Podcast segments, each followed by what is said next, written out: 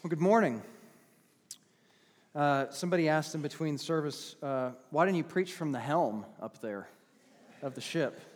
I thought that probably might be a little distracting to do, so I'm not going to do that. Um, rather than, uh, than read all the passages that we're going to be looking at this morning up front, I'm going to read them as we come to them this morning. And so we've got three. I'd invite you, though, to open to the first one, which is 2 Peter chapter 1, verses 19 through 21. That's found on page 1018 of your blue Pew Bible. If you want to open it up there and have it ready to go.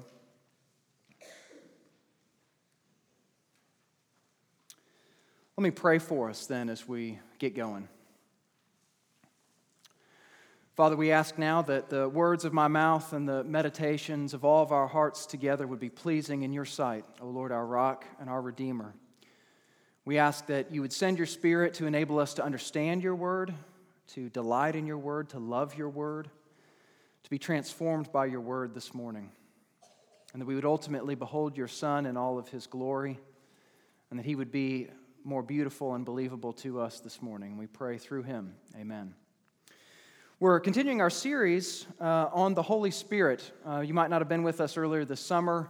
But uh, we've been looking at different aspects of the Holy Spirit's ministry, and it seems that from week to week, we're constantly talking about how the Spirit is sort of the forgotten member of the Trinity, the one who doesn't get as much press. And that is, uh, in some ways, that, that is uh, by design of God, that the, the Holy Spirit is constantly uh, putting forward Jesus, constantly putting the Father forward. But we want to kind of foreground the Spirit's work. And so, a couple words on the Spirit. The Holy Spirit is the third person of the Trinity. He is a person who is God Himself. He's the full personal presence of God with us. He, he's not, uh, as we often think of, sort of the, the force from Star Wars in some way that's kind of acting upon us in some kind of mysterious way. That's not who He is. Um, he, he is God Himself. And so, what we're going to look at this morning is the connection between the Holy Spirit and the Word of God the connection between how the Holy Spirit reveals God to us and ultimately results in this book that we look to for the whole of our life. Um, so, we're going to uh, look at some of the important questions of that relationship between the Holy Spirit and the Word. But what I want to try and do is get at this from a really practical perspective from the very start. So, here's where I want to go this morning. If you want to, if you're a note taker, you can jot this down. Here's how the Spirit relates for us. We need the Spirit in order to make sense of the story of the Bible and in order to make sense of the story of our lives. Let me say that again. We need the Spirit in order to make sense of the Bible, and we need the Spirit in order to make sense of our lives. This has everything to do with the Spirit's relationship to the Word of God. So, why talk in terms of story? Why use that language? I've got two reasons for that. The first is our lives are stories. That, that we ourselves are storied creatures, some have said. And what we mean by that is that we make sense of our world through the lens of story. Let me illustrate it this way kids and adults, I want to imagine that you're doing a puzzle, okay? Take a puzzle in the box, you dump the puzzle out, and you get ready to do this puzzle. What must you have to do that puzzle? You've got to have the picture on the box, right? If you try to do a puzzle without the picture on the box, it's no good. It doesn't go very well, does it? Yeah, it's funny too to try to do that. Uh, what I want you to think about is that that box serves as sort of the story of that puzzle. And so, the way a story functions in our life is that the story can make sense of the many puzzle pieces of your life and can weave them together in a coherent whole can tell you where you've been, it can tell you who you are, it can tell you where you're going, what's wrong with your situation now, how that could be overcome. Um, and, and I think another advantage of thinking of our lives as stories is that it emphasizes that you are not a passive observer of your life. You are a participant in your life. And I think the story language gets at that. But a second reason to talk this way is that the Bible that we have is presented to us as a story. In fact, its claim is to be the story, the only and ultimate true story of the whole world. It tells us who God is, It tells us who we are. It tells us what's wrong with us and with the world. It tells us what God has done about it and what He will ultimately do in the end of the story, which is the new heavens and the new earth. And, I, and so the, the way I think that we need to think about the Bible is being tied together as this one huge, all encompassing story that is true. And this is really important because I think that, that we don't naturally think about the Bible in that way. If you were to just go out onto the street, ask people, what is the Bible? You'd probably get answers like, well, it's a rule book, or maybe it's a how to book that's going to that somehow show you how to live life in the best way possible. Um, it might be, and this could be more common within our walls here, that, that we would view the Bible as a set of theological truths that need to be pulled apart and systematized. And that it's kind of unfortunate that we've got the Bible the way we do because it all feels disorganized for us. Or it could be maybe that the Bible just is this ancient book that should be studied for historical purposes. But so, so uh, we don't naturally come to this as this grand story, but that's what it is. And Sally Lloyd Jones says this beautifully in the Jesus Storybook Bible. She says, No, the Bible isn't a book of rules or a book of heroes. The Bible is most of all a story. It's an adventure story about a young hero who comes from a far country to win back his lost treasure. It's a love story about a brave prince who leaves his palace, his throne, everything to rescue the one he loves. It's like the most wonderful of fairy tales that has come true in real life. We need to know this story. We must know this story. And I think one of the reasons that is so important is that as we begin to view the Bible as a story, and we view this story as the way in which we could actually come to know God and it would transform our relationship with Him, it, takes us, it pulls us in in a way that reading the Bible otherwise wouldn't. Stories draw us in in that way. They stir something in us, and this goes from being this religious book that you probably feel guilty about not reading regularly to, to this book that sets forth the story of your life with God. And it's the only story that can make sense of your life. It draws us in in that way. When I was growing up, um, one of my and my brother's all time favorite movies was the cinematic masterpiece from 1984, The Karate Kid. And we, we had it on VHS, and we wore the tape out on that. It was the regular movie for us to watch. Um, and every time it drew us in in a big way, such that eventually my mom wouldn't let us watch it anymore because inevitably it ended up in my brother and I doing karate on each other. No more. And that's what good stories do. Good stories pull us in, they, they show us that we're a part of this story. And that's what understanding the Bible as a story could do for us. So, what does this have to do with the Holy Spirit? It has everything to do with the Holy Spirit. That the only way that we could understand, embrace, and actually inhabit this story is by the work of the Holy Spirit.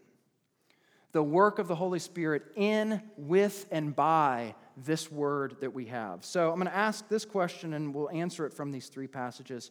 How does the Spirit make sense of the Bible and of our lives? So the first is this, and this will come from 2 Peter 1. The Spirit ensures us that the story of the Bible is true. We'll see the reason why in a moment. So look with me at 2 Peter 1 19 to 21. And we have the prophetic word more fully confirmed, to which you will do well to pay attention, as to a lamp shining in a dark place until the day dawns and the morning star rises in your hearts. Knowing this, first of all, that no prophecy of Scripture comes from someone's own interpretation, for no prophecy was ever produced by the will of man but men spoke from God as they were carried along by the Holy Spirit. So, the huge claim of this passage, at a most basic level, is that the Bible is not the mere words of men, it is the very Word of God. And I realize that is a huge claim for some of us in this room. If you're here, you're not a Christian, Maybe you're just checking out what the Bible is all about. I realize that's a big claim to make without substantiating it. And unfortunately, we don't have time now to ask the really important questions about the historic reliability of it or to, to set forth all of what this means in terms of the inspiration of the Bible. But here's what I do want you to see and what we do have time for. and that's to see how the Bible describes itself. I want you to see how the Bible thinks about itself and how the authors of the scriptures think about what their role is. And what you see is that the Spirit plays an integral role in this. The Bible doesn't view itself as just some ordinary book. The Bible views itself, as we just saw, as the very Word of God. And the reason for that has everything to do with the Holy Spirit's inspiration of it. So, two quick things to notice from this passage. The first you see in verse 21. This prophecy, and it's referring to the Old Testament prophets, Peter's looking back to the Old Testament here. He says, didn't originate with the prophets themselves. Verse 21, it wasn't produced by the will of men. Instead, he says, it came from the Holy Spirit as they were, they were carried along by the Holy Spirit, or literally borne by the Holy Spirit. So we can say that because of the Spirit's inspiration of this book, the prophets actually became spokesmen for God. Now, that doesn't mean that they became robots and fell into some sort of trance and were unaware of what they were writing. But what it means is that the Spirit so superintended their words that in all of the glory of their personalities, of all the uniqueness of their cultural moment and their situation, all of their history was brought to bear on this word, and the Holy Spirit guaranteed that it was the very word of God. And so Paul can say then in 2 Timothy 3 that all scripture is God breathed.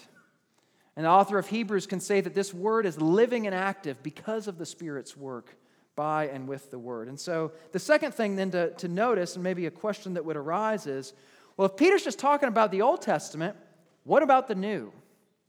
And to answer that, if you look over just to the next page of 2 Peter, to chapter 3, verses 15 and 16, you get this really helpful and kind of funny uh, phrase, actually, where Peter talks about Paul's letters that have been written. And he says this about Paul's letters at the end of uh, verse 15. He said, also wrote, wrote, he also wrote to you according to the wisdom given him as he does in all his letters, then he speaks to them of these matters. There are some things in them that are hard to understand, which the ignorant and unstable twist to their own destruction. But here's the point as they do the other scriptures. So, what Peter has just done is he, he's put the letters of Paul on the same level as the other scriptures. Paul's letters are scripture. And so, in the very same way that the Holy Spirit carried along the Old Testament prophets of old, so have they superintended and carried along the New Testament apostles. Okay? So, what's the, what's the point of all this? How does this matter for us? It matters in this way the Bible that you have is reliable and it's trustworthy. It is the very Word of God. And so, it is the reliable story of the entire world. And so I, I know that many of us in here have been around church for a long time. And so to claim that the Bible's the Word of God can sort of just, you know, go over our heads as we just take it for granted. We've heard it so many times.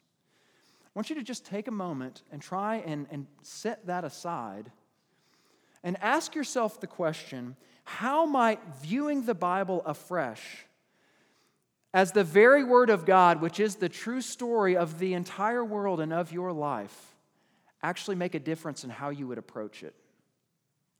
What would that do for you to say, okay, this is actually the way in which I would commune with God and I would learn about the truth of the entire world through this book? And I think if we took that seriously, we would say, I want to immerse myself in this.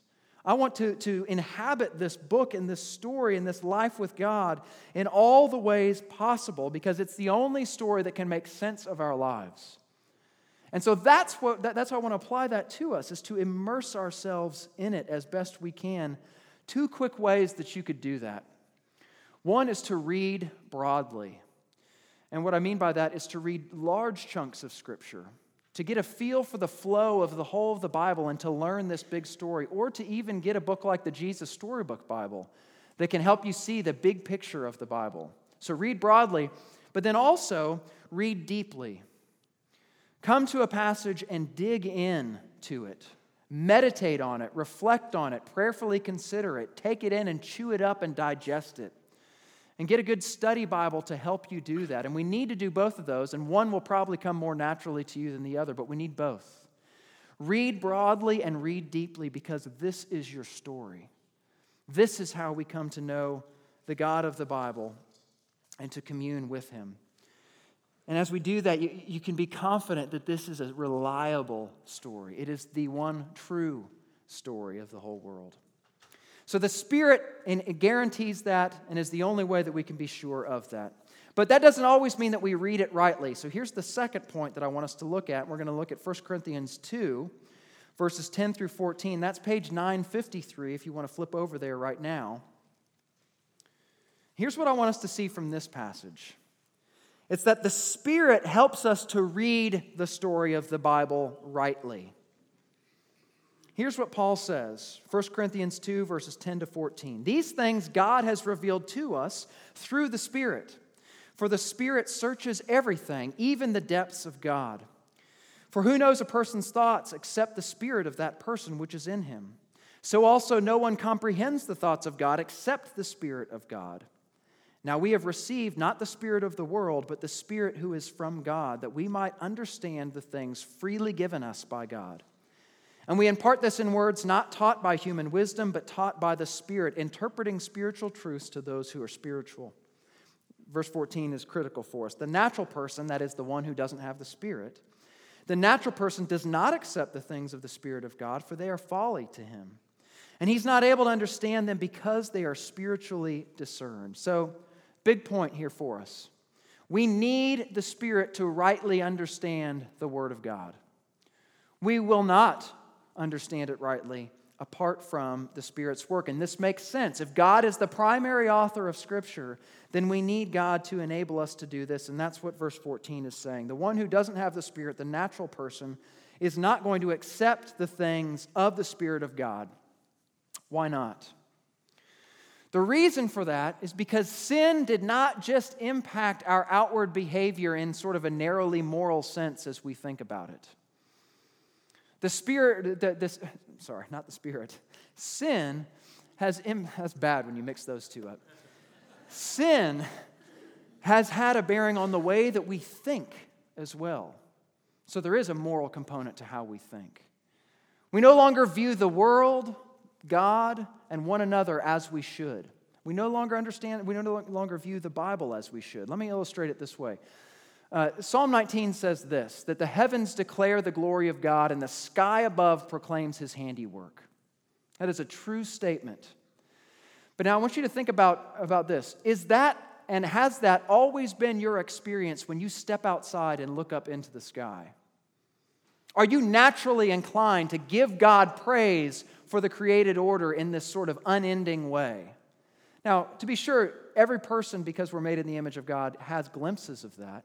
But that's not an ongoing experience for us.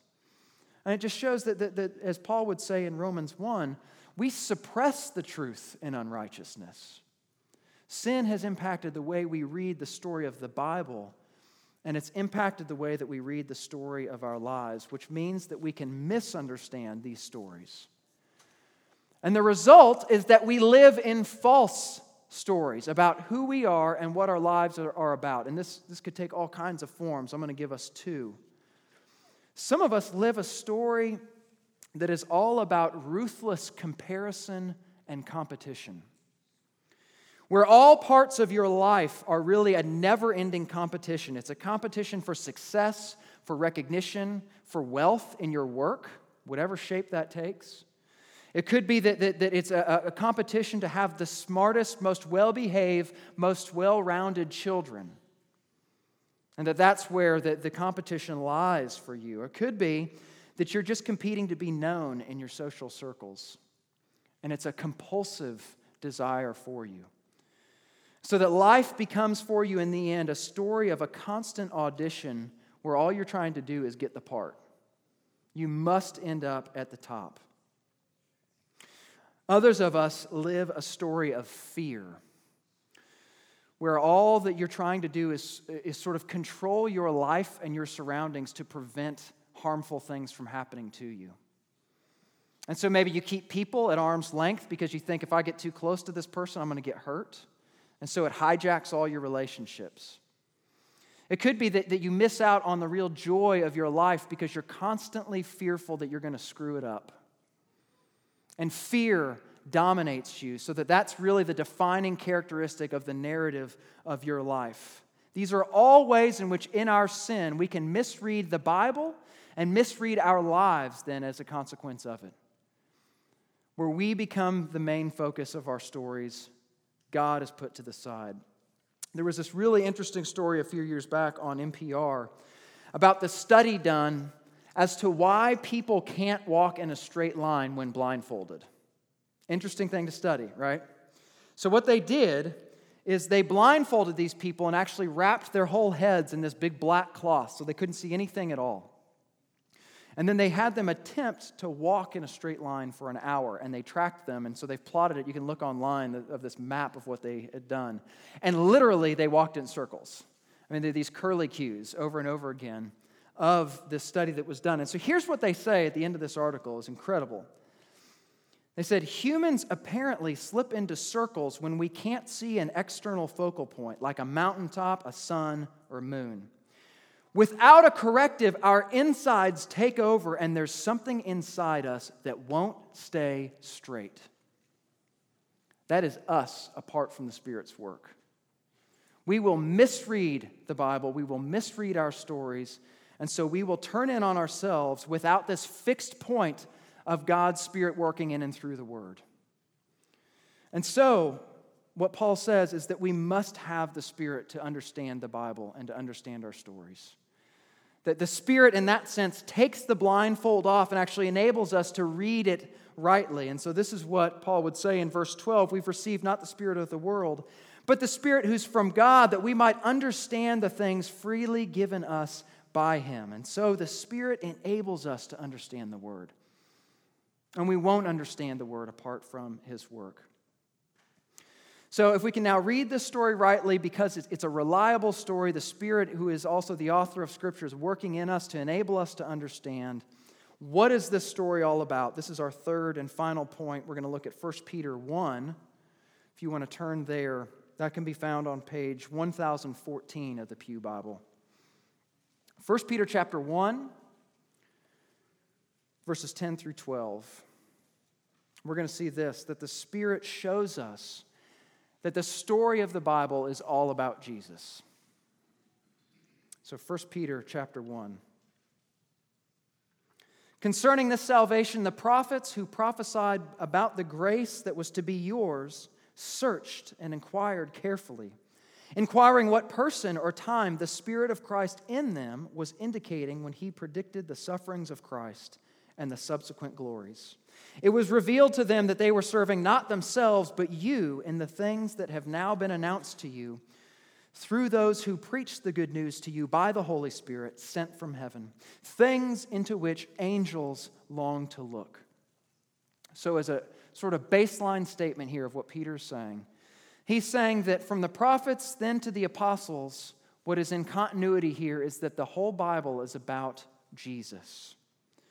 They had been, as Old Testament prophets, wondering and searching how these predictions of this suffering Messiah were going to take place. They, they knew God was going to pull through in some way on these promises. They didn't know how. And they never actually found out how. But what Peter says is that it's the Spirit that makes the connection here because it's the same Holy Spirit that was speaking in these prophets, he says in verse 11, is now the same Spirit who was at work in those who proclaimed this good news to Peter's audience. It's the same Spirit. And the central theme of this story, he says, are the sufferings and the glories, the subsequent glories of Christ. So, a quick implication about this story your story is not first about you. Let me say it again. This grand story that's working itself out in this world is not first about you. It is first and foremost, according to the Bible, about Jesus, and it's the Spirit that enables us to see this. And this is exactly what happens in Luke 24. So in Luke 24, this is after Jesus has risen from the dead, and he's walking along to the, ro- the road to Emmaus with these two guys who are despondent and despairing because they've just seen their Lord crucified and they don't see any hope of anything happening. They don't know yet about the resurrection. And so Jesus appears to these two men, and they don't know it. They're walking along the road here, and they can't know it. They don't recognize him until Jesus, by his Spirit, opens their eyes and enables them to see who he is. And what he goes on to do in the rest of Luke 24 is to these two men and then to his disciples is to say that the whole of the Bible is about me. The entire Bible centers on and finds its fulfillment in me, Jesus. And so there are many ways that, that, we could, uh, that we could apply this. I just want to say it this way it means that Christ is the center of the story, and apart from him, your story will not make sense. Try as you might to construct reality apart from Jesus, it will not make sense of your life and your experience of life. I want us to see uh, the way Peter applies this in this passage, and then I want to apply it that way to us as well. If you look at verse 11, what he specifically says about the Christ, about Messiah, is that it's the sufferings of Christ and subsequent glories that he wants to emphasize. Why does he do that? He does this because if you remember what's going on in 1 Peter, his audience is one that is facing all sorts of trials and suffering. Suffering is a repeated theme in this letter.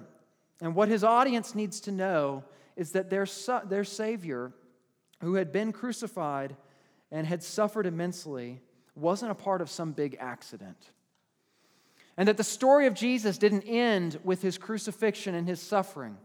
There was more to it. There was subsequent glory that was his resurrection, and his audience needed to know that their story is the same story as they face suffering and heartache and pain.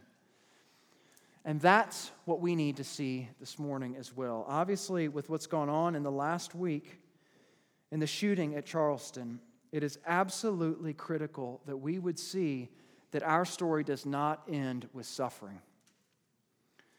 And I think it's important to pause a little bit here and to be careful because Christians have not always done a good job of talking about suffering. What our knee jerk reaction is a lot of times, and we've all experienced this and done this, is to jump right to Romans 8 28 and say, But all things work together for good. All things work together for good. And we sort of skip over entering into what is genuine grief and sorrow and mourning over the sin and brokenness and evil of this world. And we do that because it's, it's horribly uncomfortable to sit with a person who is suffering and to not know what to say. To not be able to give any sort of real advice or solution to it except to just be with them and mourn with them and weep with them. The beautiful thing about your story and about this grand story of the Bible is that God is a God who suffers. That he's one who actually is, is very comfortable in one sense, entering into that brokenness and that evil. Not comfortable because it's okay, but comfortable because he is well acquainted with it. He is near to the brokenhearted. He is the God who stood at the tomb of Lazarus and wept and was angry over death. He's the God who has tasted death himself. And that is what Peter is saying here that should come as a comfort to us that God is near to us who are mourning. But he says something else as well. He says that there is subsequent glory to be experienced. And the beauty of this story is that death, suffering, and evil don't get the final word. Life, resurrection, and glory get the final word. Suffering doesn't remain permanent, glory does. And so the, the Bible and our lives in the end are defined by this crucified and risen Savior. And that's the lens through which we must view our own stories, as Darwin said earlier. What might this look like in conclusion? What this looks like when you embrace and live into this story that is possible only by the Spirit is that it looks like the families of those nine victims looking at the one who had murdered their families in this camera at the arraignment on Friday and extending mercy and forgiveness to them. It looks like not glossing over the horror of what they did to their loved ones, not excusing it in any way, but still being able to look into the face of this evil that had occurred and to extend the only possible response if this story is true, which is to extend this mercy and grace and forgiveness. That's what it looks like to inhabit this story. That's what it looks like to live into this story and immerse yourself in it as we find our life in this crucified and risen Savior. And He invites you into that story. We enter into it by faith, and the Spirit grafts us into it. Give yourself to that this morning. It is the only story that can make sense of your life. Pray for us. Father, we're grateful for the brutal honesty of your word and of your approach to the reality of life, both the immense heartache, sorrow, sin, and evil, as well as the immense joy and hope that is very real because of the resurrection of your Son. Lord, enable us to live into this story by your Spirit. We pray through Christ. Amen.